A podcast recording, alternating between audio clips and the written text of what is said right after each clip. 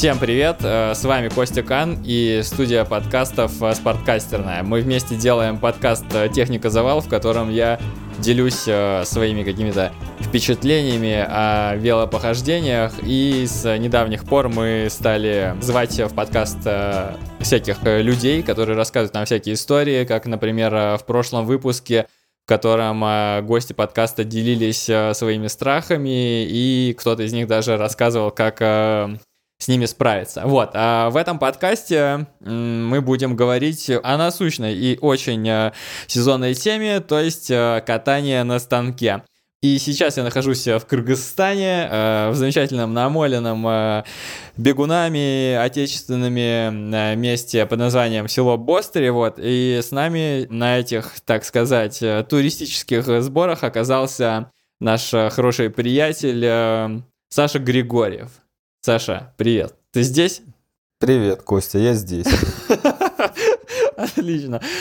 Почему оказался здесь Саша в этом подкасте? Потому что из всех знакомых мне любителей велоспорта и триатлона Саша, наверное, является одним из самых сильных. Саша вообще триатлет, и в этом году он участвовал в триатлонной эстафете за команду Across и просто разбомбил там всех, а после этого через месяц он выиграл Ironman в Астане.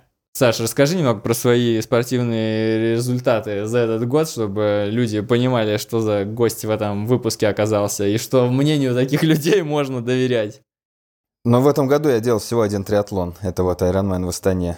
Ну результат какой? Давай. Результат 8.13. 8.13.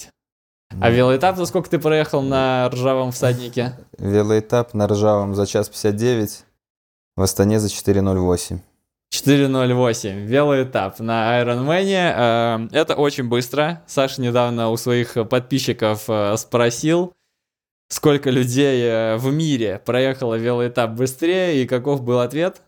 На данный момент 2 человека, но еще осталось 4 старта до конца года, так что там может кто-то добавится. Ну, то есть, Саша крутит вел на уровне мировой элиты, и крутит вел он сейчас вообще в Бостере. Ну, давай, расскажи сначала, как тебе катается в Бостере? Насколько это место хорошо для велосборов подходит? Мне кажется, что большинству здесь не очень сильно понравится кататься, потому что здесь есть всего одна дорога. А таким, как я, здесь очень нравится, если есть еще такие. Дорога одна, идеальная она, но без набора высоты имеется в виду. Плоская, идеальная дорога. Катаешься 80 километров в одну сторону и 80 в другую, без трафика. Вот кого это устраивает, welcome в Бостери. Слушай, а вот такой вопрос. В подготовке к Айрону нужен вообще рельеф? Мне не нужен рельеф, я поэтому, собственно, и тренировался на станке, не используя совершенно никакие вот эти вот его смарт-функции, то есть там подключение как к Zwift там, или еще куда-то. Я просто передачами своими регулировал усилия, и все свои интервалы я старался крутить просто равномерно. То есть ставишь там одну передачу и, условно говоря, крутишь 300 ватт, там, ну или сколько-то там ватт, определенное количество минут. И все интервалы плюс-минус, без всяких там рывков, там поднятия из седла. Ну и, собственно говоря, в триатлонах-то тоже можно выбрать старт, где есть горы, и, соответственно, к ним нужна будет горная подготовка, но я в Астане, в частности, там плоская была трасса, я к ней готовился. Вот так. И вот мы, собственно, и подошли к этой теме. Я позвал Сашу, потому что он гоняет на станке просто круглый год. Летом готовится на станке, делает все работы и практически, ну и вылезает на улицу только чтобы катнуть объем. Ну, с учениками со своими. Да, то есть ты в неделю... Сколько у тебя было тренировок велосипедных в неделю? Ну, ты имеешь в виду все мои на станке и на улице? Ну, в смысле, вот в неделю, да, суммарно. Ну, от 5 до 6 раз в неделю я крутил. Ну, то есть 3-4 тренировки в неделю ты делал на станке. Да, 2 на улице, суббота-воскресенье, остальные... 95% остальных тренировок на станке. Почему ты все время крутишь на станке, даже летом, даже в хорошую погоду, и даже учитывая то, что у тебя недалеко от дома есть такое намоленное место, как помойка? Помойка, ну до помойки мне надо ехать 10 километров по городу. Если до туда ты доезжаешь еще, ладно, нормально, там что-то если сделаешь, то тебе еще надо как-то назад идти 10 километров возвращаться среди машин. Ну, в общем, мне это не нравится. Да и плюс помойка. Ну, помойка это тоже очень скучное такое дело. Там же 7 километров круг, и что-то катаешься. Мы там ехали этим летом 200 километров на помойке на это. 30 кругов мы проехали. Ну, то есть на станке, по-твоему, веселее, чем... Ну, на станке бы я не стал крутить 6 часов, это во-первых. А на помойке мы эти 200 километров, соответственно, ехали больше даже 6 часов.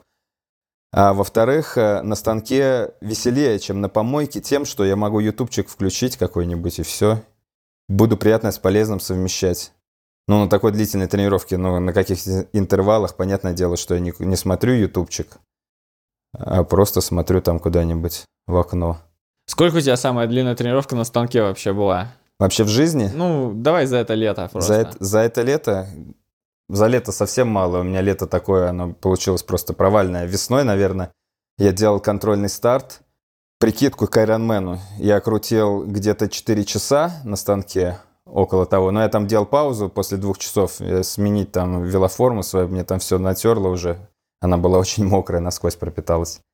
Потом я бежал пятнаху в темпе Ironman. Ну, то есть я 4 часа примерно с усилием Ironman открутил на станке. В низкой посадке, со всем там питанием, которое я планировал. И потом пробежал. И вот это самое длинное мое трение. Летом у меня, видишь, там вот эти травмы, мои падения, они мне все там, коронавирусы, сбили всю подготовку. За лето, наверное, 2,5, может, я крутил. Слушай, а как ты в низкой посадке с ютубчиком или без? Нет, в низкой посадке-то я делаю только интервалы. А, понял. Соответственно, когда интервалы, ютубчика нет.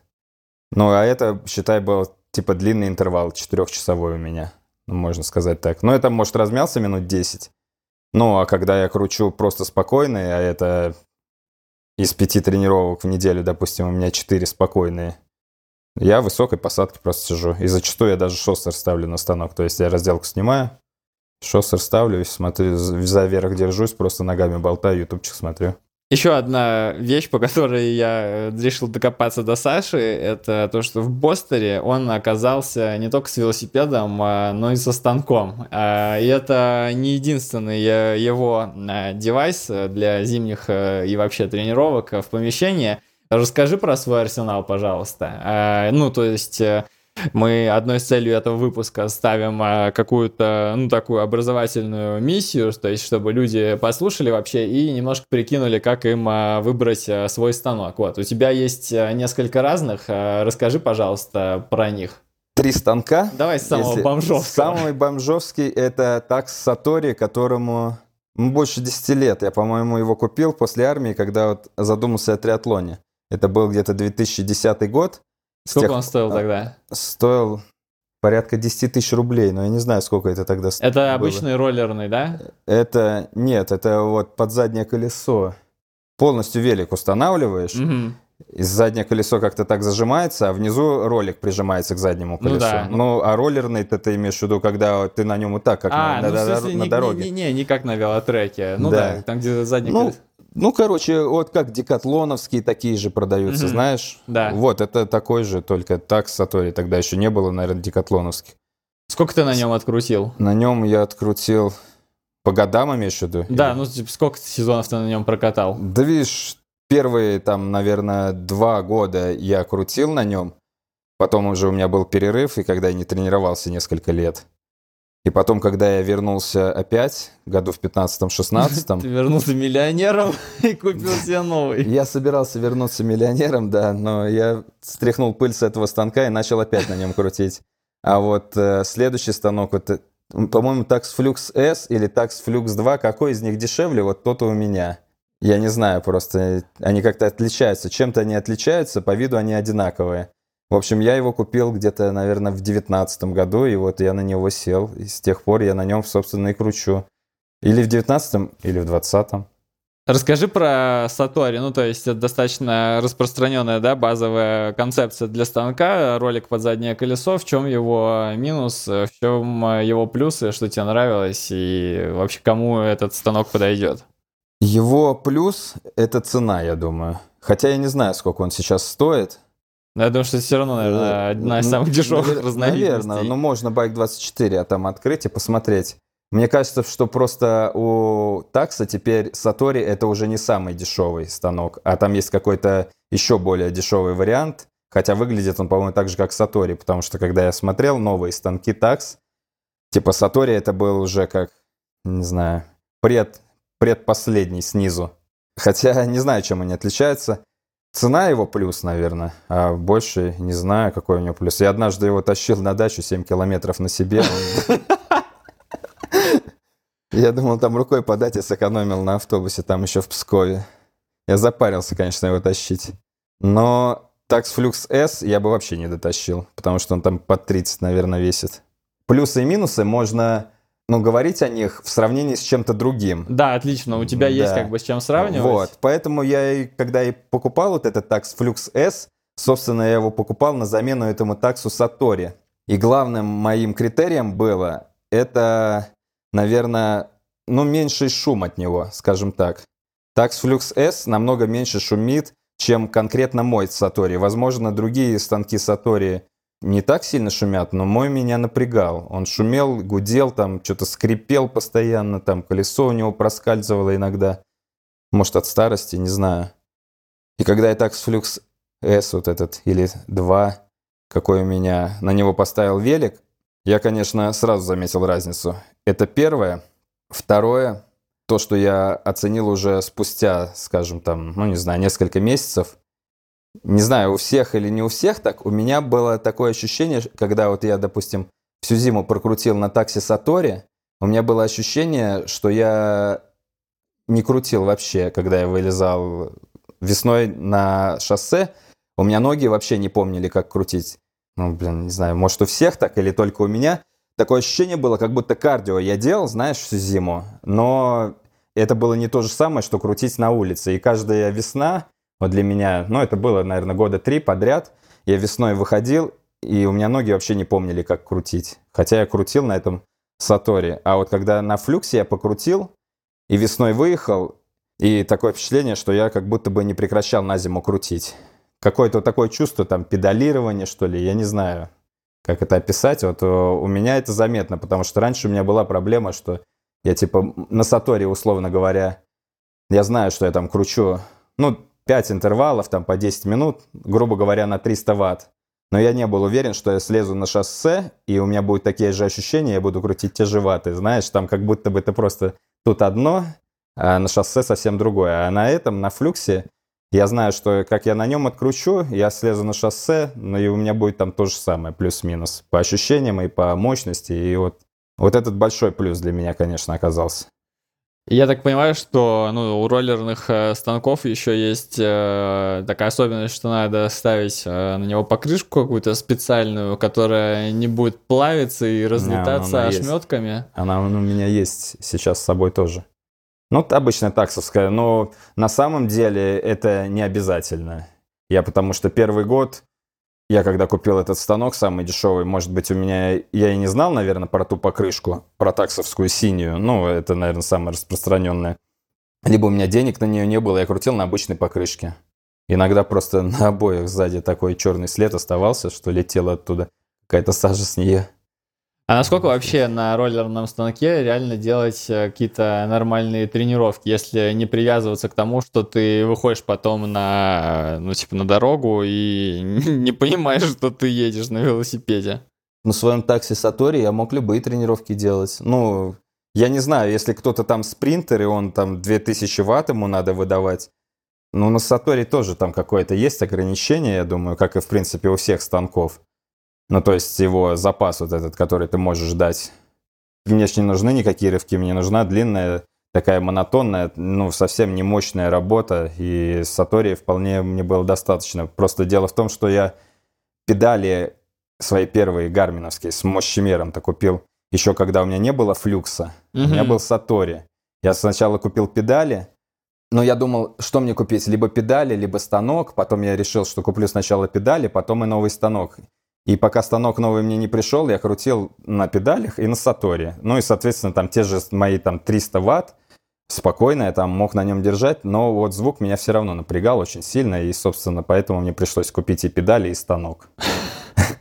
Но еще такой момент, что я этим станком пользуюсь просто как подставкой под велосипед. То есть он-то тоже мощность какую-то измеряет, мой флюкс. Ага. Но я никогда с него мощность не смотрел. Я все время смотрел, пока у меня были гарминовские педали с них, но, соответственно, потом я уже смотрел с измерителем мощности, в пауке на данный момент. То есть с измерителя, которым я буду пользоваться на гонке. Всегда так. Потому что у них значение там можно, наверное, калибровать, но мне это не надо, и значения различаются. Соответственно, флюкс мне покажет одну мощность по итогам тренировки, а мой паук, с которым я гоняюсь, покажет другую. Ну и ты все время юзаешь, на гонке, да, то и в тренировках. Да, то, что на гонке, то и на тренировке, чтобы знать, на что ориентироваться. Не просто там от балды эти крутить интервалы.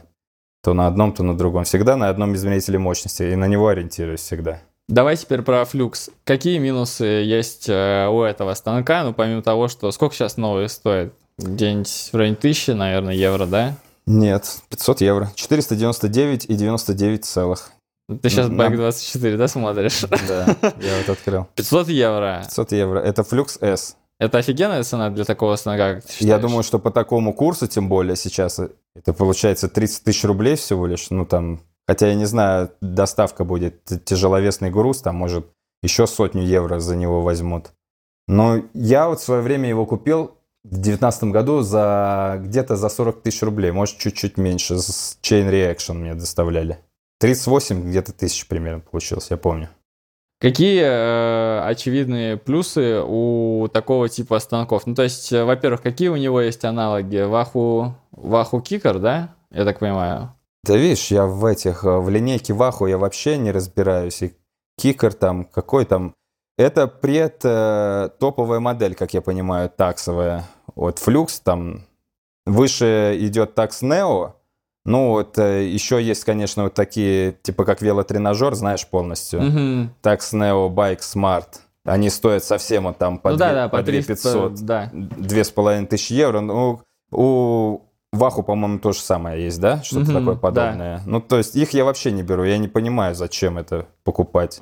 Вот такой станок, скажем, я бы никогда его не стал покупать. Такой, либо ваттбайк, зачем это, не знаю. Если место полно и денег, наверное, можно. Какие есть у Флюкса минусы? У Флюкса минус, главный его минус, это его вес. Если ты захочешь его с балкона в комнату перенести и наоборот, то ты можешь заработать себе грыжу.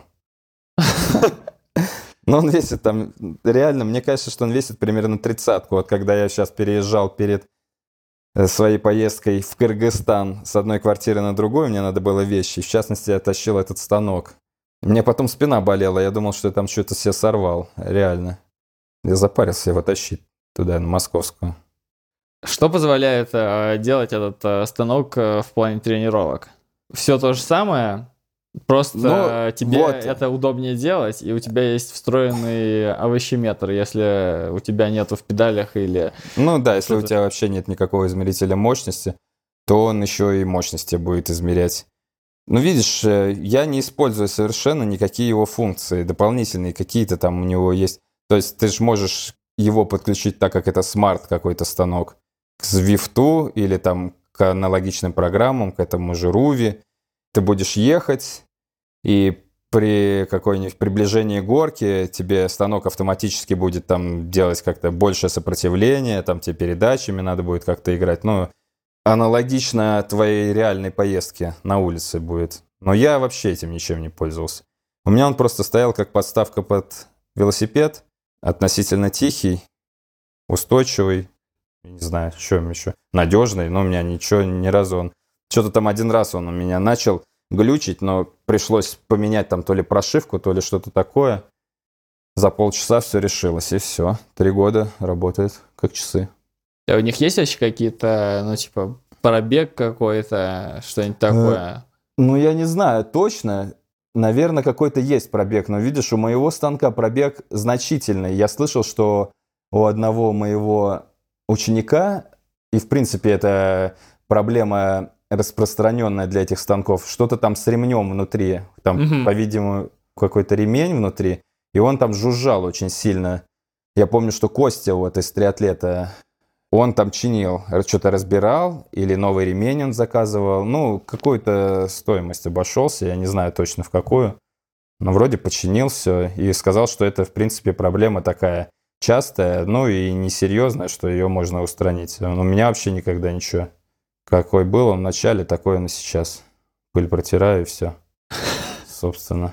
Чем отличается следующий класс станков, ну вот как, например, как Tacx Neo от вот этого, от Флюкса, например? Ну, Tacx Neo от Флюкса есть тут из того, что я знаю.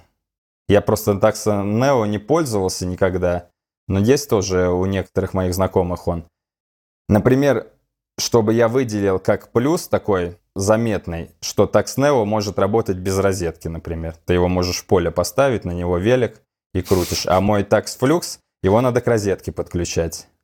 Можно и без розетки, конечно, но вот, например, у меня, когда сломался переходник, так как я его на чей не купил, английская вилка была, и у меня переходник с английской вилки на нашу, ну, розетку, сломался, и я пытался без розетки крутить на самой легкой передаче. Меньше 250 ватт не получалось, то есть у тебя разминка, для меня это уже тяжело, скажем так, разминаться или между интервалами какие-то там отдыхи делать. Не знаю, с чем это связано, как только его включаешь в розетку, сразу тебе полегче становится. Возможно, это как-то устраняется там какой-то прошивкой, там, но я никогда этим не занимался. Вот это первое, что без розетки. Второе, насколько я помню, каждый станок может имитировать какой-то уклон до определенной степени. То есть, скажем, Tacx Flux, например, сможет сымитировать тебе подъем, например, в 15%, в то время как Neo типа в 20%, например. Ну, то есть разброс такой будет. Может быть, Tacx Flux 10, а Neo 20. Плюс максимальная мощность, которую можно выдавать на станке. Но как это заявлено? Я все равно такую мощность никогда не выдавал. На Флюксе вроде бы 1500 ватт, а на Neo вроде бы как 2200. Это вот то, что я помню. А сколько ты давил максимум? Самый максимум. Я думаю, что это просто был глюк моего этого измерителя мощности. Он там 1400 с чем-то показывал. Но так раньше в среднем где-то от 1100 до 1200 ватт. Но я давно уже не делал максимально. Я раньше иногда делал, знаешь, типа там 10 раз по 10 секунд максимально. Но с большими отдыхами до полного восстановления. Не знаю, зачем я это делал. В последнее время я вообще не делал этого. Последний год я вообще никогда... Ну, я даже, наверное, 700 ватт ни разу не выдавил за последний год. Ну, может, выдавил пару раз.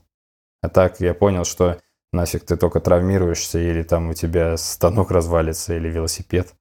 Ну, то есть, когда ты давишь вот какие-то очень жесткие ваты, это выглядит уже, да, небезопасно, и ты не чувствуешь, что так надо делать на станке. Ну, я где-то начитался, когда это, знаешь, типа как 10 по 100 свободное ускорение через 100. Что-то типа того. Либо в ускорение, вот, еще по Силуяну, ускорение в гору по 30 метров на максимум. Вот такой же фигню я там митохондрии растел, не знаю. Потом либо у тебя колено там крякнет, либо еще что-нибудь, либо велосипед сломается, рама, знаешь, на станке на этом, когда ты вот так начинаешь его. А, ну вот, еще одно большое, наверное, плюс Tacx Neo в сравнении с Флюксом, это то, что у него вот эта задняя платформа, она подвижна все-таки. Ну и, скажем, вот эти вот спринты, когда ты раскачиваешь хоть немного, там раскачиваешь велосипед, это, наверное, больше похоже на настоящую езду. И, во-вторых, я думаю, что это гораздо безопаснее для рамы, потому что вот эти задние перья, если ты будешь на неподвижном станке пытаться раскачивать... Ну, я слышал, что, типа, можно раму повредить. Я никогда там свою раму не повреждал никак, но возможно. Ну, короче, то есть на Флюксе лучше не заигрываться в большие ваты и просто тоже спокойненько крутить. Ну, можно сидя, например, давить, знаешь, там, 1000 ватт. Ага, отлично. Ну, еще там всякие приблуды есть, типа подпереднее колесо, я видел, типа ну какие-то вот штуки, которые имитируют подъем, или что это такое вообще? Я видел это у Wahoo, у Tacx я не знаю, вот у Tacx я не видел на самом деле этого, у Wahoo я видел. Имитирует подъем не просто тем, что тебе тяжелее ехать, но еще и велосипед физически поднимается, вилка. Это вообще что-нибудь тебе дает, кроме просто ощущений? Не знаю, возможно, в крутой подъем ты можешь с велика свалиться. Это зачем? Я никогда не пробовал просто. Перейдем к самому шедевральному твоему станку, с которым ты сюда приехал. Расскажи, пожалуйста, про этот агрегат и на что он похож вообще. Который я сделал сам. Чтобы для слушателей было понятно, наверное, легче сказать, что это аналог такого станка, который называется Feedback Omnium Sport, как-то так. Мне кажется, тот, кто в станках, ну, хотя бы чуть-чуть разбирается, он слышал, по крайней мере, про эту фирму, потому что, как мой станок называется, я не знаю, честно говоря. Это вот аналог с AliExpress. Если Feedback этот стоит, скажем, 400 евро, то вот мой аналог там стоит, допустим, 150 евро. Не знаю, чем они отличаются.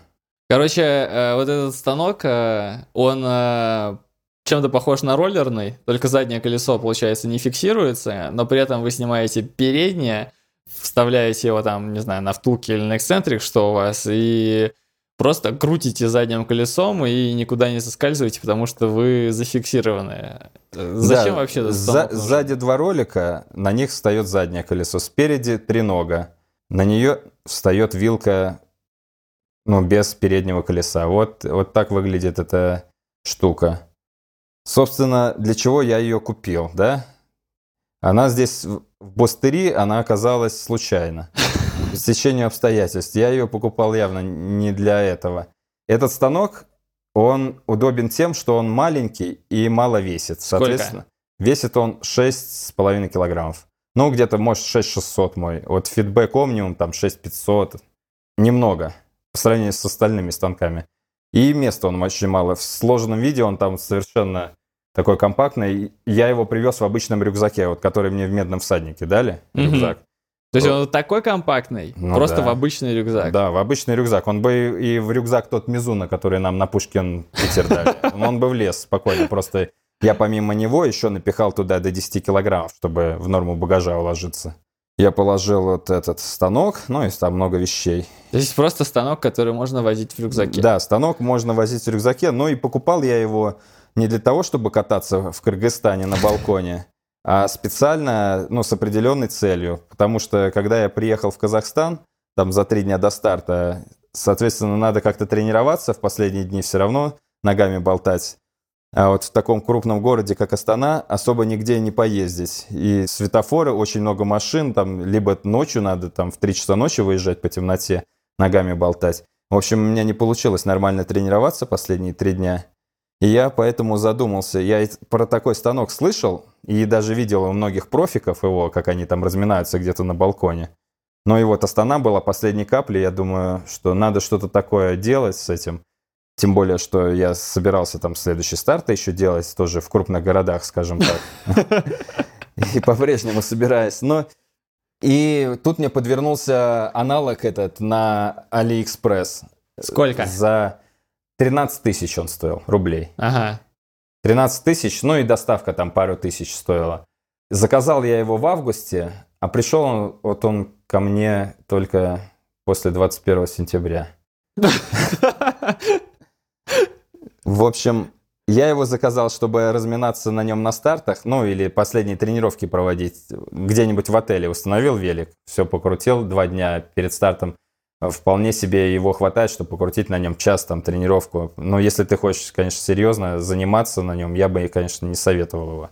Ну то есть это такой чисто разминочный варик. Чисто разминочный. Либо вот так, как я планирую прилетать на старт, скажем, там за 3 дня, за 4 дня до старта, и где-нибудь в гостинице крутить, если это крупный город, если не какая-нибудь там, знаешь, деревня в Альпах, где вышел там из отеля и можешь кататься, разминаться и любые интервалы делать. Либо, когда приезжаешь на ту же помойку, разделку крутить, знаешь, и перед разделкой все разминаются. Угу. Быстренько раз этот станок, ну, флюкс, чтобы этот не таскать, 30-килограммовый поставил, там 15, там, или сколько надо, 20-30 минут размялся на нем и на помойке выкосил разделку. Слушай, вот, ну, 3 дня до старта, что ты вообще на нем собирался делать? Ну, то есть, какой вообще потолок у этого станка по твоей оценке? Что вообще можно на нем сделать? Мне можно на нем сделать все. То есть ты хочешь сказать, что ты можешь работу на нем сделать? Да. Я спокойно на нем крутил те же самые свои там 300 ватт или там 350 ватт. Там сопротивления хватает у него, и я не на крайней передаче. Вот даже на вот этом своем велосипеде, на котором спереди звезда на 52 зуба всего лишь, и сзади мне не приходится на 11-ю ставить, чтобы там крутить 300 ватт на нем.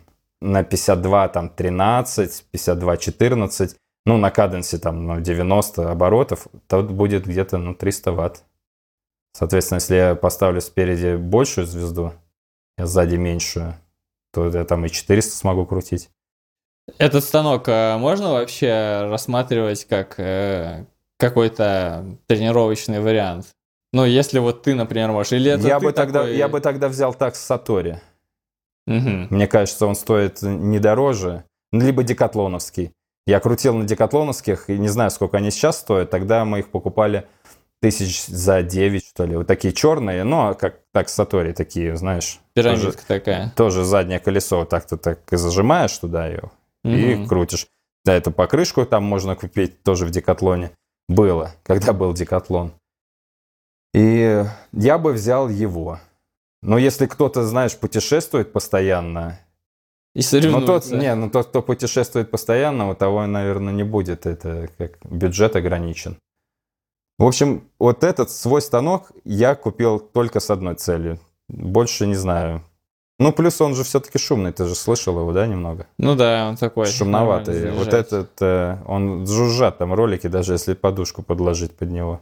Короче, не пытайтесь повторить. Не пытайтесь, да.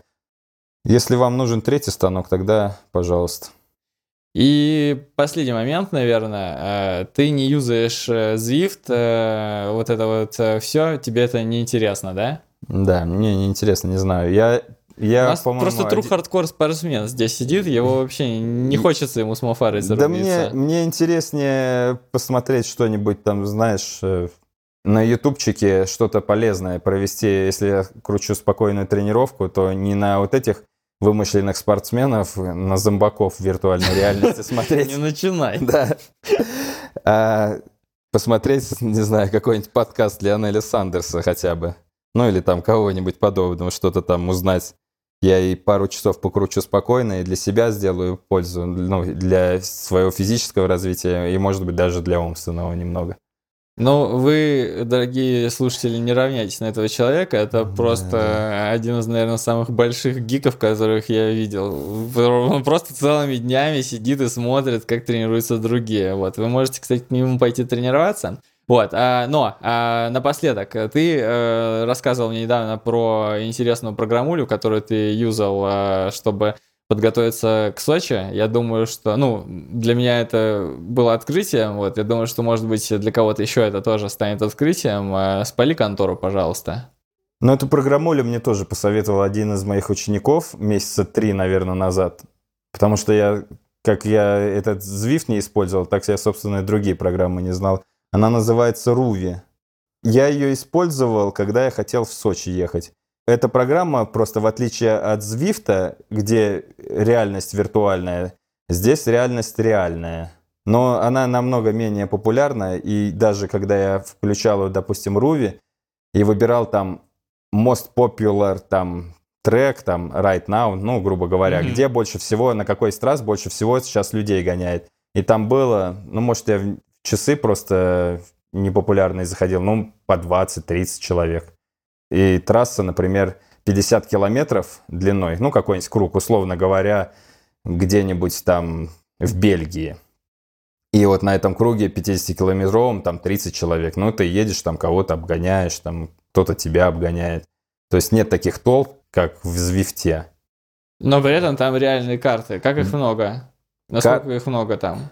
Блин, ну вот я не знаю, на самом деле, сколько их там точно. Меня интересовало только... трасса в Сочи. В Красную Поляну, да? Да, это подъем до Красной Поляны и обратно. По сути дела, ты как будто бы едешь вот эту трассу в реальном времени. Она снята там на какие-то видеокамеры, соответственно, все эти подъемы тоже станок мне... Имитировал. Ну да, имитировал подъемы, то есть мне приходилось там передачи какие-то подбирать. Спуски то же самое, я видел там где туннели. Мне просто хотелось узнать, на каком там километре, условно говоря, этот самый большой подъем будет, на каком километре туннель, где там примерно пункт питания. Ну, соответственно, можно примерно подготовиться на этой трассе, и когда ты поедешь в настоящую гонку, ты уже будешь знать, ну, как будто бы ты ездил на этой трассе, реально. Ну, в общем, к Сочи можно подготовиться, а вот к остальным гонкам не факт. Я думаю, что тут много есть, просто надо в поиск было вводить, но я-то ничего не вводил. Я видел Ironman Казумель, когда я думал в Казумеле делать Ironman. Там тоже есть эта трасса по острову, но там-то она просто вокруг острова, и ничего, там ничего не происходит. То есть там нечего изучать. Слушай, ну, в принципе, тогда получается нормально, Варик, если ты хочешь где-то сделать Iron, посмотреть, что да как. Ну да. Мне это больше понравилось, чем этот Zwift. В основном почему-то Zwift нравится всем. Точнее, почему-то он мне не нравится. Ну, ты просто такой очень суровый парень. Вот. Спасибо, что рассказал. С вами был Саша Григорьев, один из самых быстрых триатлонных велосипедистов этого года на планете, не только в стране.